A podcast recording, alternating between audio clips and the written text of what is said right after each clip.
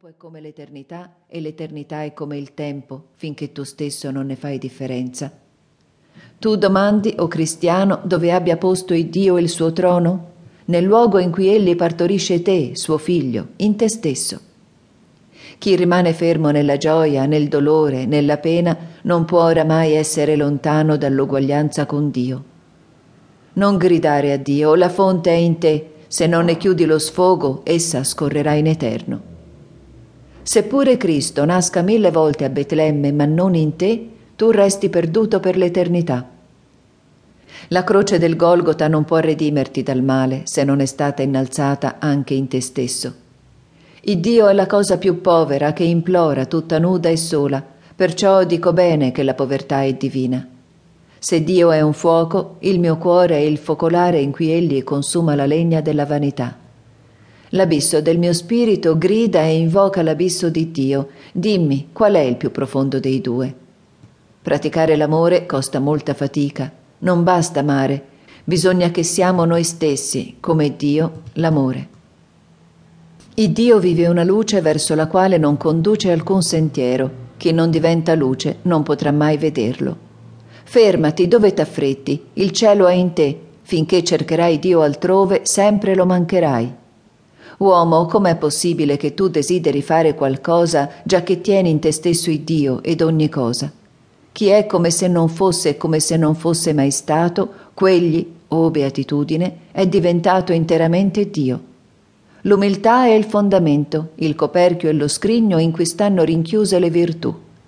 Purché la mia volontà sia morta, il Dio deve fare ciò che voglio, io stesso gli prescrivo il modello e lo scopo. Tanto importa a Dio di me quanto a me di Lui. Lo aiuto a custodire il suo essere come Egli mi aiuta a custodire il mio. Il piombo diventerà oro, il caso cesserà quando mi trasmuterò in Dio, con Dio, per mezzo di Dio. Io reco l'immagine di Dio, se egli mi vuole mirare, non può farlo che in me e in chi mi somiglia. La rosa che ora scorge il tuo occhio esterno è fiorita così in Dio sin dall'eternità. Poiché le creature consistono solo nella parola di Dio, come possono mai sdivenire e passare?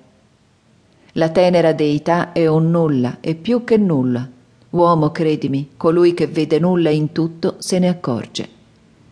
Chi dimora nel sole non ha bisogno della luce, che manca tanto a chi erra fuori di essa.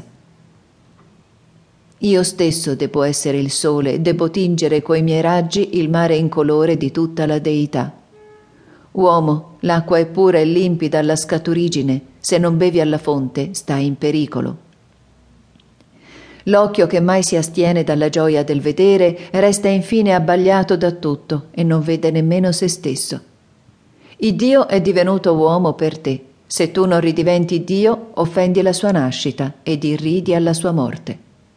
Uomo, se hai ancora brama e desiderio di Dio, allora non ne sei ancora preso del tutto. Il Dio non è altro che bene. La dannazione, la morte, la pena e ciò che si chiama il male stanno soltanto in te, o oh uomo. Devi essere puro del tutto e stare in un ora perché Dio si contempli in te e riposi dolcemente. Perché ti lagni di Dio? Tu solo ti stai dannando. Credilo fermamente che Egli non lo vorrebbe fare. Quanto più saprai liberarti del tuo io e vuotartene, tanto più il Dio scorrerà in te con la propria deità. L'uomo è tutte le cose, ma se gliene manca una, in verità egli non può conoscere più le sue proprie ricchezze.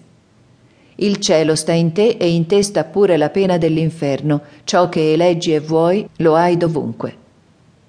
Uomo, se non diventi come un pargolo, non entrerai già mai là dove sono i pargoli di Dio. La porta è troppo piccola. Hai ragione a non amare gli uomini, ciò che bisogna amare nell'uomo è l'umanità. Il Dio non è né qui né lì. Chi aspira a trovarlo si lasci legare le mani ed i piedi ed il corpo e l'anima. Chi chiede a Dio dei doni è ridotto assai a mal partito. Egli adora la cosa creata e non il creatore.